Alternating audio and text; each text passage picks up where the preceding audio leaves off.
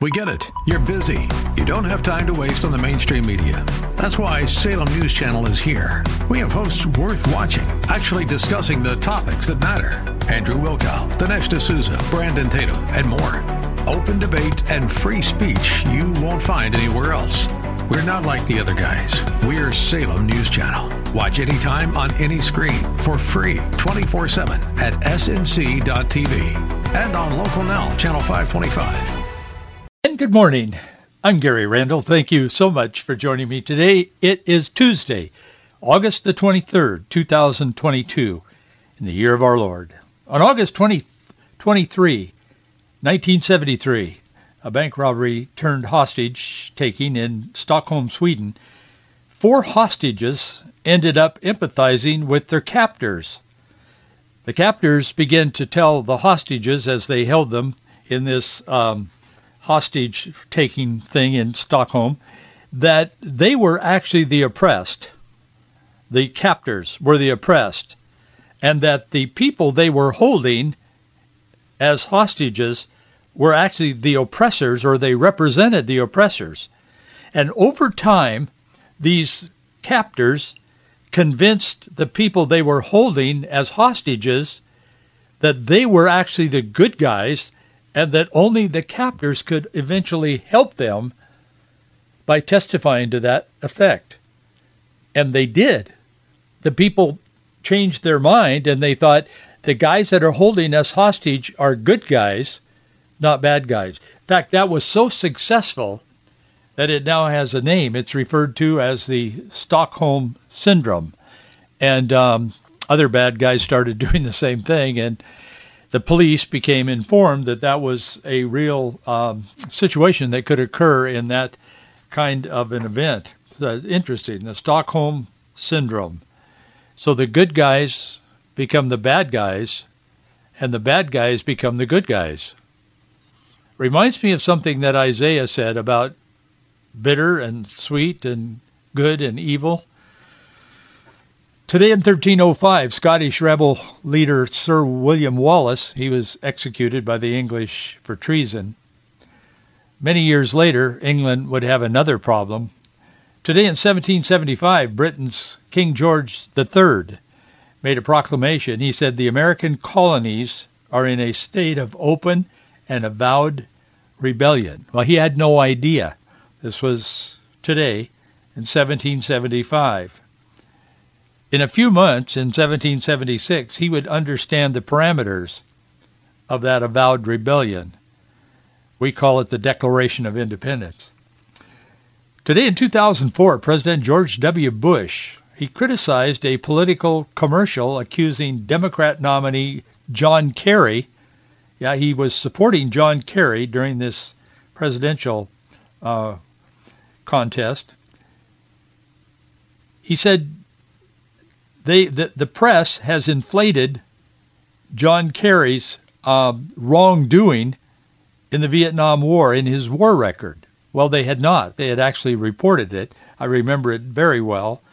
John Kerry did inflate his um, his war record, and he took credit for doing things he did not do.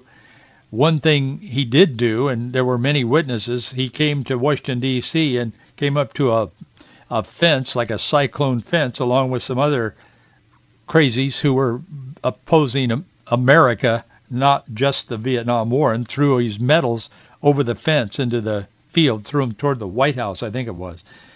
But anyway, George W. Bush stood up for him, even though they were political uh, opponents. And um, he said that, that those kinds of things, that the broadcast attacks on Kerry had no place in the race for the White House. Today in 2008, Democrat presidential candidate Barack Obama, he introduced his choice running mate, Senator Joe Biden of Delaware. They met, a small crowd, but they met outside the old state capitol in Springfield, Illinois. Abraham Lincoln. Today in tw- today in I'm sorry, but I mean everybody wants to be Abraham Lincoln. Obama wanted to be Abraham Lincoln. Liz Cheney was kind of saying that earlier, just this last weekend and, and even yesterday, that she reminds herself of Abraham Lincoln and so on. It's amazing. I mean, Abraham Lincoln was a great guy. In fact, I'm going to be quoting him a little later. But um, anyway, that's where they made the announcement that Joe Biden would become Barack Obama's running mate. Springfield, Illinois. Today in 2011, a magnitude 5.8 earthquake centered near Mineral, Virginia. It was the strongest on the East Coast since 1944. It caused cracks in the Washington Monument and it damaged Washington National Cathedral. Today, cracks are appearing in a different way in every American institution and monument as the left oversees the attempted suicide of our God-inspired, God-blessed American exper- experiment of faith and freedom and self-governance. I want to talk to you about that today. There's great confusion in our country today. I have not seen anything like this in my lifetime. I've only read about it in the early stages when America took a stand against England in the Revolutionary War and again in Lincoln's time during the Civil War. Over the weekend, two highly, highly respected by the left professors wrote a op-ed, an essay actually. It wasn't an op-ed, it was an essay published in the New York Times. They said, these two professors, one from Harvard, one from Yale, the broken and famously undemocratic U.S. Constitution stands in the way of real freedom and democracy. This New York Times piece by these two Ivy League law professors, as I said, one from Harvard, one from Yale, the pair issued a call to radically, I'm quoting them, radically alter the basic rules of the game by no longer requiring us to justify our politics by the Constitution. The real need is not to reclaim the Constitution, as many would have it, they say, I'm quoting them, but instead to reclaim America from constitutionalism. They said, we must remove this some centuries old text. That's a quote. The problem with the essay is that these two are not the only academics advocating tossing our Constitution for a yet to be determined progressive path to where? Nowhere. Self-destruction, in my view. I want to talk to you a little bit more about that today. But as I was looking at this state of confusion in America, and it's just rampant, I mean, people are confused. They're looking for answers. Dr. Fauci, he says he, he'll be happy to cooperate with the with the GOP, but he says it has to be more reasonable and kinder kind of a conversation. He said this has been more of a character assassination than oversight by the Republicans in Congress. The day after he announced he was stepping down in December, I mentioned that yesterday is the day he announced it. After he said that, Dr. Anthony Fauci reacted to House Minority Leader Kevin McCarthy, who immediately vowed to hold him accountable over his handling of the coronavirus pandemic should the GOP take back the control of the House at this next election coming up in November. Well, they should, excuse me.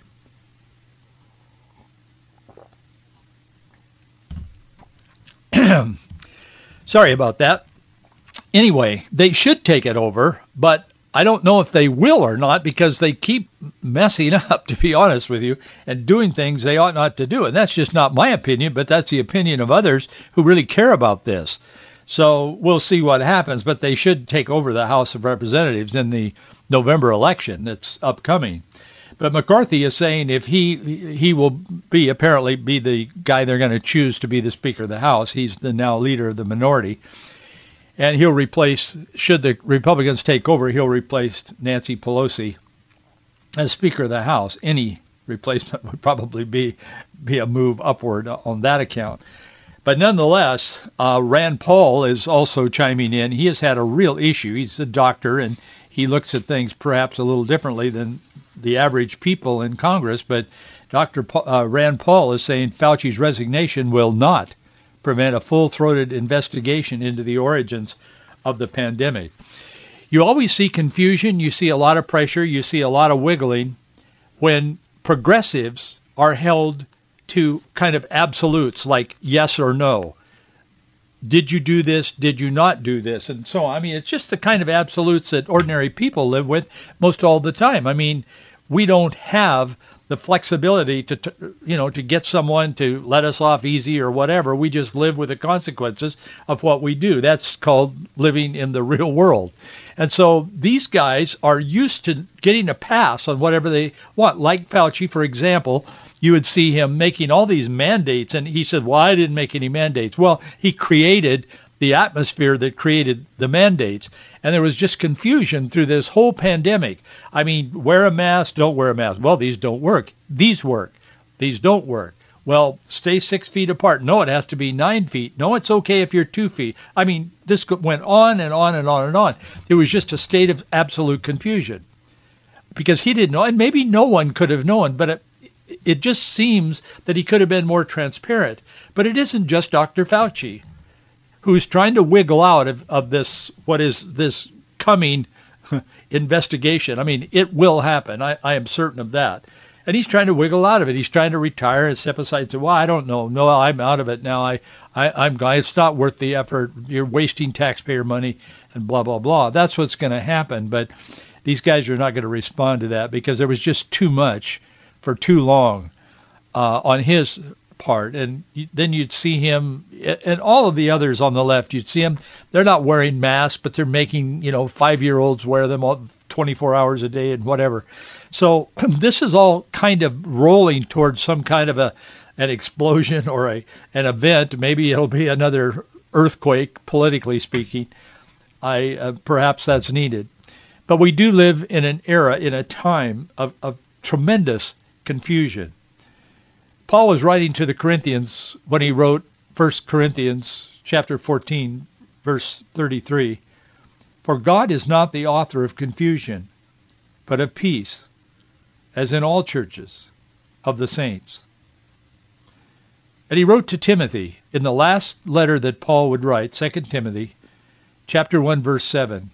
He said, For God hath not given us the spirit of fear, but of power and of love and of a sound mind. We need a sound mind in America today because there are those among us who are working to bring about a suicide of sorts of the greatest nation in the history of the world. This Dr. Ryan Doerfler and Dr. Samuel Moyn, they teach at Harvard and Yale respectively. respectively. Their recent essay over the weekend said, quote, the Constitution is broken and should not be reclaimed. They make the case that America should trash our Constitution in favor of a new and revised approach to government. These people either don't know or they don't care. I would suspect they just don't care. I think they would know how our Constitution came into being. It came into being with the men who wrote the Constitution on their knees praying to Almighty God because they said, we're in a state of confusion. That was in the Constitutional Convention in 1787 in Philadelphia. They couldn't come to an agreement. They had studied all of the constitutions of the world. They had looked at Europe. I mean, they say this. It's in the record, in their discussion. Benjamin Franklin said it. I'll come back to him if we have time today. He said, we've tried everything. He said we we can't even agree on the fact that we should agree. It was egregious what was going on in this constitutional convention room. so they got to the point where finally the least spiritual guy in the room, probably Ben Franklin, said, "Man, we've got to pray." He said, "We prayed when we launched the Revolutionary War, and he said, God, he referred to providence and he, he said, God heard our prayer and answered, and we prevailed, and we found our freedom in victory in the Revolutionary War. And he said, now here we are trying to chart the course of this new nation And he said, we can't even agree on the fact that we need to agree. And he said, I am calling and asking you, let's begin each session with prayer. I have the text of his speech, and as I said, if we have time, I'll share a little bit of that with you in a moment. But that's where we are today. We don't agree on much of anything in America. Everything is deeply divided and hostile and deadly. And the left is taking our hand and trying to lead us down a path that is assisted suicide culturally. They begin with with this in this essay in the New York Times. When liberals lose in the Supreme Court, as they increasingly have over the past half century, they usually say that the justices got the Constitution wrong. But struggling over the Constitution has proved to be a dead end. The real need is not to claim, reclaim the Constitution, as many would have it, but instead to reclaim America from constitutionalism.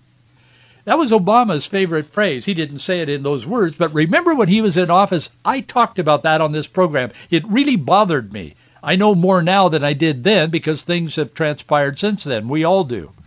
But he was always talking about, excuse me, he was always talking about remaking America. And that was not a phrase that we had been hearing from politicians, but he, he sort of coined it or he began using it. He used it all the time. On his 100 days in office, Barack Obama went back to some place in Missouri, I can't remember the name of the town, where he had had his last, um, you know, his last rally before the election that he won. And he went back there and said, we've been in office 100 days and the remaking of America is going well. It's well underway and so on. Others use derivatives of that, talking about how the, the implication has always been that we America is so bad and it's so messed up that we just need to trash it and start over. That is the basic view of the left. But this, that these guys are, you say, well, it's just two professors of, you know, in Yale and Harvard. No, it isn't. It's actually a lot of people are saying this. They're just saying it more precisely and with greater force. And they're teaching a generation of, of young men and women who are going into law, they're teaching them and indoctrinating them, and others across the nation are following their um, their model. And this is a growing and expanding conversation in America that we don't even need the Constitution anymore. We need to get rid of it, and we need to create a more progressive model for America. Progressive really means and they don't say this, but what they really mean is just to create kind of a relativistic, not based on any fixed uh, truth, kind of a model for America. So we get rid of the Constitution, and then we sort of make up the rules as we go along. That's what progressives do. That's why progressivism is such a disease. It's so destructive. That worldview always ends in disaster. This is an all-out effort to get rid of our Constitution. The idea of constitutionalism, these two guys say, these professors, is that there needs to be some higher law that is more difficult to change than the rest of the legal order. Having a constitution is about setting more sacrosanct uh, rules than the ones the legislature can pass day to day. Our constitution's, guarantee, our constitution's guarantee of two senators to each state is an example. And ever since the American founders were forced, these are their words, ever since the American founders were forced to add a Bill of Rights to get their handicap, their handiwork passed, national constitutions have been associated with some set of basic freedoms and values that transient majorities might otherwise trample. But constitutions, they say, especially the broken one that we have now, inevitably orient us to the past and misdirect the present into a dispute over what people agreed on once upon a time, not on what the present and future demand for and from those who live now need. The aids, this aids the right, they say, which insists on sticking with what it claims to be the original meaning of the past. That is a true statement. Conservatives believe in the original intent of the Constitution. It has served us well, us well in America from its inception when they wrote it, after beginning their prayer every morning, when they could finally bring it together. That is true. The right does insist on sticking with the intent of the Constitution. No better document has ever been presented in the world in the in history. Ours is the longest standing continuous constitution. It would be far better, they say, if liberal legislators could simply make a case for abortion and labor rights on their own merits without having to bother the Constitution. Then they go into this long, long uh, kind of a teaching model of how we need to replace our broken Constitution. The wise men of Harvard and Yale say, quote, one way to get uh, to get to this more democratic world is to pack the union with new states. Well, that appeals to some. It kind of appeals to me, actually. I mean, there's people working to, you know, divide Washington State, and and that's going on in Oregon as well, and and probably elsewhere that I'm not aware of uh, where there, there's a, a, a major city that is extreme crazy to the left, and they ruled statewide elections generally. And there's moves to try to separate the states. Well, they pick up on this, and they say that's what we should do. And they show uh, in some of their uh, uh, their writing, they show like California divided into about 20 states. I mean, it, it, it's it's radical, but this is where the left is. And that's why I'm talking about it today. If these were two guys sitting in a classroom somewhere on the East Coast, I wouldn't even bother with it. But this that's not the case. These guys are, are, are speaking to a, a group of people who want to completely dismantle America. And it isn't just George Soros. It's a bunch of people across this country. And the problem with this is, and I'll just insert this, the problem with this is, is that there are evangelicals who vote for these people who are trying to dismantle America. And honestly, if if if you're one of them, I I, I don't I want to be kind. But why do you do this?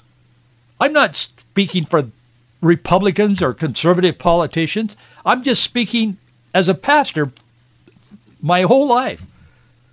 I'm how can you do this when you how can you vote for a Hillary Clinton and a, and a Biden and an Obama who want to dismantle this country when you probably know full well that God has blessed this nation? Our founding fathers, those who forged this nation, were very imperfect. But for goodness sakes, they did so in great part on their knees before God. And God has blessed America. Everybody in the world is trying to get into America. If you don't believe me, just take a snapshot of the, our southern border, for goodness sakes. Why is that so? You don't see that in other countries. You don't see people breaking down fences, risking their lives, crawling over walls or whatever it takes to get into Spain or Greece or whatever. No, only in America. And I'll tell you, I'll tell you, we need to look at this not only from a political point of view, but from a spiritual point of view. To whom much is given, much is required. And whether you accept it or not, we have been given much. And then when we go out and use our sacred vote that the world would love to have, our vote, and we spend it on people who want to further dismantle what God has put together and blessed as a nation, for a period of time, not forever. We're not a re- I don't believe in replacement theology, but God has blessed this nation. And here we are committing suicide. And these guys are outlining the next steps. Most Democrats, according to a Rasmussen report just out recently, most Democrats believe the U.S. Constitution is fundamentally racist and sexist. Overall, they found in their survey 82% of likely voters have at least a somewhat favorable view of the Constitution compared to 14% who do not. According to the report, most of Joe, President Joe Biden's strongest supporters are in favor of rewriting the Constitution. Among voters who strongly approve of Biden's job performance as president, 54% at least somewhat agree that the Constitution should, quote, be mostly or completely rewritten. This is not an isolated thing with a couple of professors. As I said, I wouldn't be wouldn't waste your time or mine if I thought this was a couple of professors who are theorizing with no consequences. What they're saying is is is finding a hearing with a lot of people in America on the left. And what they're saying, they are fueling the fire to get rid of our constitution basically and write a some kind of a progressive relativistic path for America to take and it leads it leads to suicide. It truly does. We hear a lot about Abraham Lincoln. Abraham Lincoln was speaking at the Young Men's Lyceum. It's like a YMCA kind of a thing. Uh, Springfield, Illinois. Abraham Lincoln said this, speaking about the well-being of the nation. He said, How then shall we perform it? At what point shall we expect the approach of danger? By what means shall we fortify against it? Shall we expect some transatlantic military giant to step the ocean and crush it as a blow? Never. He said all the armies of Europe, Asia, Africa combined with all the treasure of the earth, with our own excepted, in their military chest, with a Bonaparte for a commander, could not by force take a drink from the Ohio or make a track on the Blue Ridge in a trial of a thousand years. At what point then is the approach of danger to be expected? If it ever reaches us, it must spring up amongst us. It cannot come from abroad. If destruction be our lot, we must ourselves be author and finisher.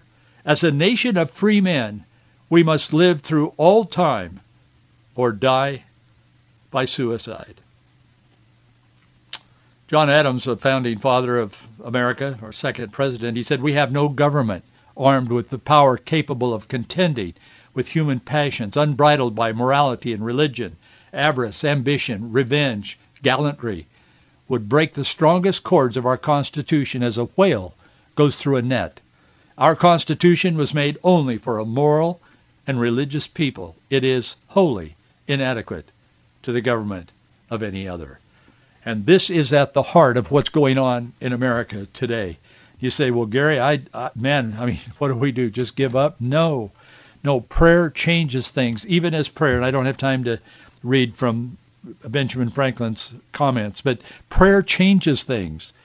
Prayer moves the heart of God to move circumstances. And prayer can save America for a time, not for eternity, but for this time. I believe God is not through with our country. I believe prayer changes things. So pray for America. Hey, thanks for being with me today, and thank you for your support. We need it. I'll see you right here tomorrow.